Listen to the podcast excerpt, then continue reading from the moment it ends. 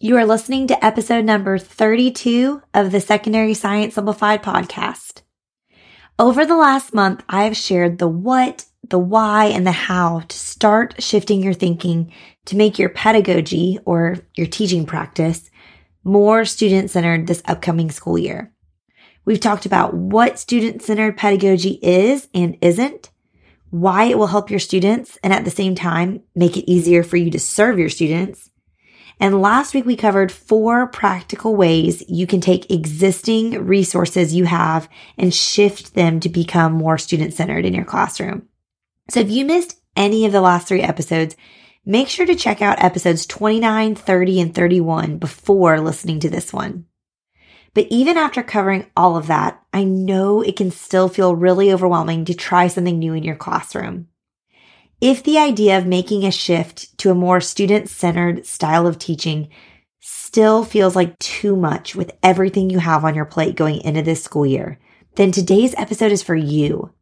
I'm going to share in detail one change you can make this year to make the move in the right direction and to really get the ball rolling to make more changes in the future when you feel more up to it. Ready to hear more about this? I can't wait to tell you. Let's do it. This is Secondary Science Simplified, a podcast for secondary science teachers who want to engage their students and simplify their lives. I'm Rebecca Joyner from It's Not Rocket Science. As a high school science teacher turned curriculum writer, I'm passionate about helping other science teachers love their jobs, serve their students, and do it all in only 40 hours a week.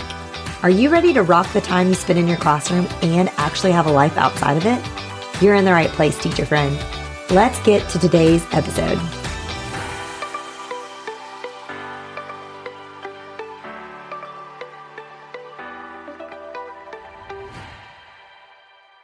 I know that some of you listening are heading into the new school year with a lot of enthusiasm. You've reflected on what worked and didn't work last year. You have rested and recharged this summer. You are ready to tackle all the new school year brings. You're excited to try some new strategies I've shared over the last few weeks on the podcast, and you're excited to see how they may transform your teaching practice and your classroom culture. But I also know that that is not the case for all of you. Some of you are listening and you're still recovering from last year. Some of you have barely had a chance to unplug and rest. And so the idea of trying new ideas this upcoming school year seems utterly exhausting. I totally get that. I have had school years that have taken a lot longer to recover from than summer break allowed. And I've had summer break so full that come August and back to school season, it felt like I never even left my classroom. So I wanted to end this series in the podcast with an episode dedicated to those of you out there who like the idea of shifting your pedagogy to be more student centered, but truly feel like you have zero capacity to do so. I'm going to walk you through one change you can make this year to your teaching practice to make this shift. And that is to incorporate one long term PBL style project this year. So first, what is PBL? PBL stands for project based learning, and it's really is fundamentally about creating new opportunities for students to both learn and demonstrate their learning. It is student centered to the core and completely collaborative, which I love. I'm always looking for more ways to build opportunities for students to grow in their autonomy and have them be at the center of their learning rather than me. And I found that PBL is a great way to just naturally do that. Now, project based learning is different from problem based learning, despite the fact that they have the same PBL acronym. You know, we like to keep things as simple as possible in education world. Am I right? But they are similar in that they both involve student choice, finding topics and problems for students to study and investigate that really interest them. They both involve analysis and research. But project based learning and problem based learning differ mainly in their goals. So the goal of project based learning is to learn through a process to ultimately complete a product. Whereas the goal of problem based learning is to create a solution to a problem. And so both are incredibly student centered, but I'm going to be speaking specifically about PBL in terms of project based learning because that's my experience. So my main motivations when I started to incorporate more PBL style learning in my high school science classes were threefold. One, I wanted to create more opportunities for non-traditional summative assessments. You know, we talked about this in episode 31, but I love tests just for like the simplicity and the consistency of having a unit test. I love that rhythm. I love how they feel really objective. But I'm also aware that they are just not necessarily the best way to represent student learning and student understanding. So I knew that if I wanted to hang on to keeping tests in my classroom, I needed to create more opportunities for my students to show me their understanding.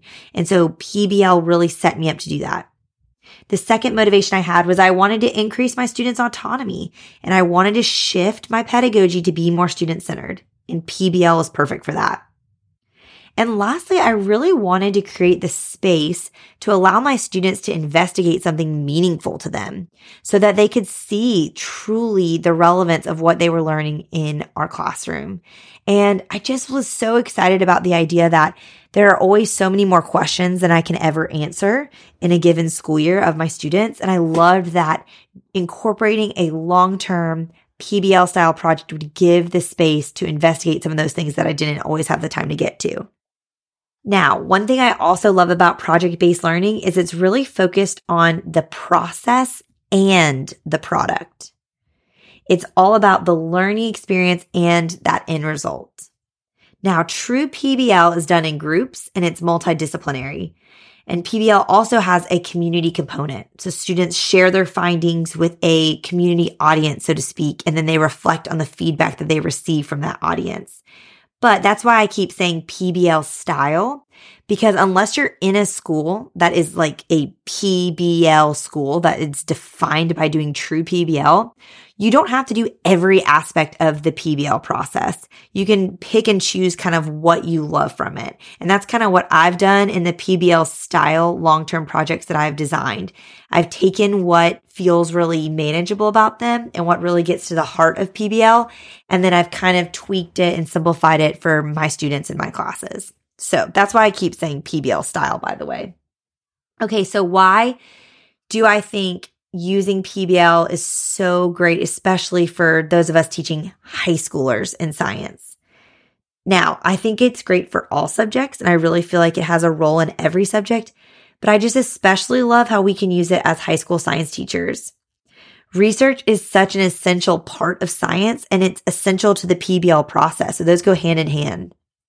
And science is also naturally, I feel like, very interdisciplinary. Scientific writing brings in ELA components. Pretty much every science course has some sort of mathematical analysis or mathematical thinking in it, computational thinking. It's all central to science and to scientific research. And also, science is arguably the most relevant subject our students take in high school. And now I don't think there's a lot of other non science teachers listening to the Secondary Science Simplified podcast, but if you are, don't come at me. Obviously, I'm biased. I think science is the best because I'm a science teacher.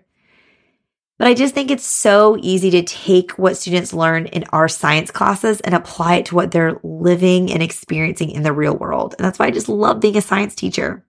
And being a science teacher lends itself so well to PBL projects and project based learning. I love giving my students projects too because they don't have a right answer. So I love giving them some sort of project that might have, you know, some ethical considerations they have to research or some societal implications they have to research. Both of these things naturally come up with pretty much any research based science project our students will do. And so I love that. And when there's no right answer, it sets it up for really authentic assessments of student knowledge because they can't really cheat because there's not one answer they're searching for. So, as you can hear from my enthusiastic spiel there, I just love so many things about projects and specifically PBL, and mainly that PBL is student led to the core. It's student centered, it's multidisciplinary, and it's relevant. I love that it incorporates student choice. It helps get students thinking about their community and it gets them practice with communicating findings of the learning process by making products. So why is this such a big deal? Why is PBL so good for us as science teachers to incorporate? It's so great because this is the type of learning that is going to engage our students and give them essential practice with critical skills that they're going to use their entire lives. PBL gets them researching, synthesizing ideas, asking questions, collaborating with their peers and with people in the community. It gets them revising. It gets them processing feedback and using that feedback to make changes. It has them managing their time, project planning, making community and cross curricular connections, and varying communication formats they get to practice with, as well as just reflecting in general. So if you've been looking for a different way to summatively assess your students, you know, at the end of the year or mid year, or if you've been looking for a way to challenge your students to see the relevance and the interconnectedness of every topic you're covering all year long, or like this whole podcast series, if you're just looking for one thing to add next year to become a more student centered classroom, PBL, I think is the way to go. It is such a great way to do this. And I have resources to help you with it that I will link in the show notes if you just want something that you can like plug and play right away. But I also just want to equip you to make your own. So here's how I recommend getting started. I think if you want to implement some sort of long-term project with your students next year that could count for their midterm or count towards a final exam, but that is completely student choice driven. They get to make all the decisions. It's research based, all of that.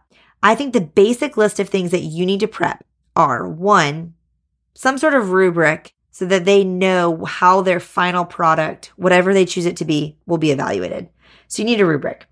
Second, I think you need a list of driving questions or of essential questions that either they can choose from or just to give them an example of what their research question could be.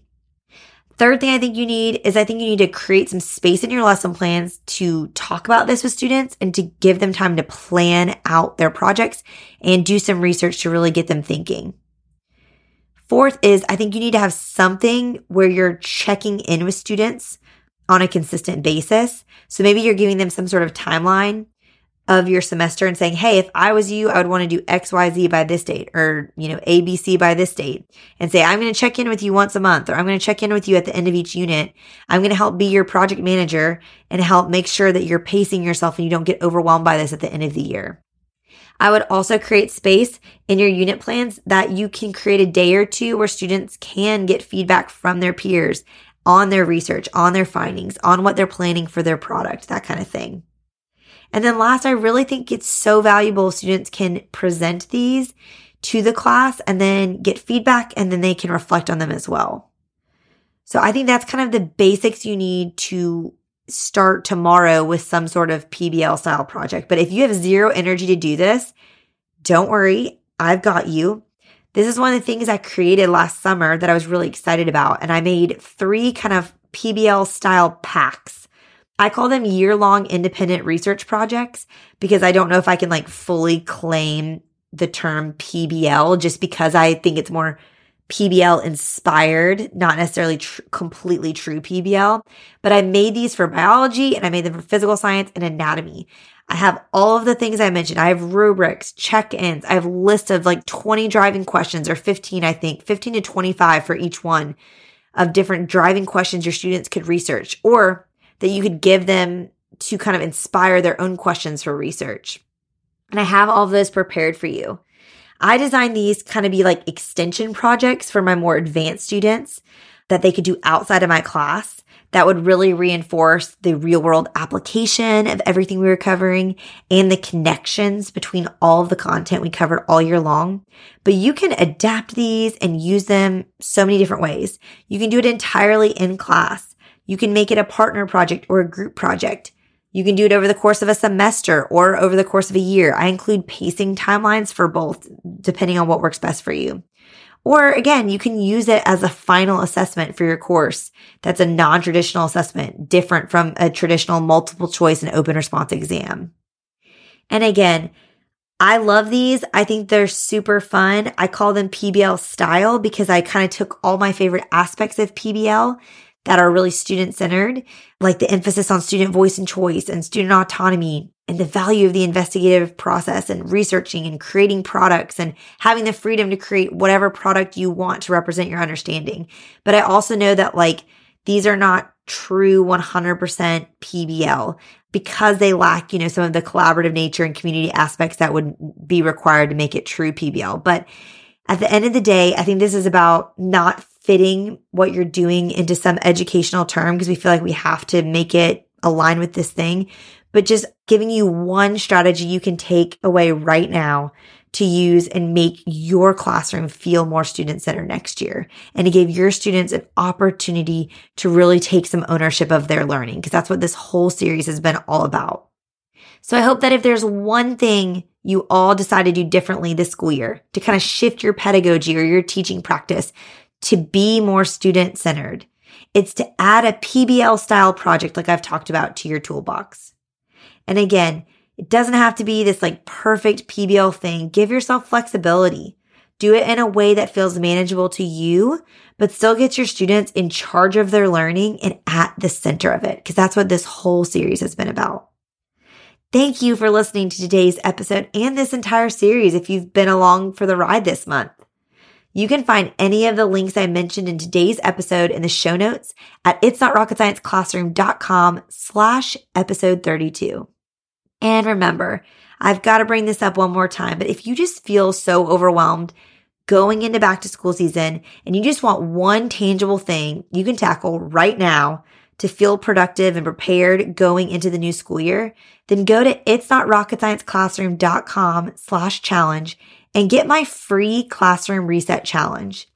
It walks you through checklists of five tasks in order to get your teaching space ready and prepared for next school year. It's a really nice, tangible thing you can do to kind of breathe easier and feel prepared going into another school year. So I really hope you find it helpful. All right, teacher friends, that wraps up today's episode. If you're looking for an easy way to start simplifying your life as a secondary science teacher, head to itsnotrocketscienceclassroom.com slash challenge to grab your classroom reset challenge. And guess what? It's totally free. Thanks so much for tuning in, and I'll see you here next week. Until then, I'll be rooting for you, teacher friend.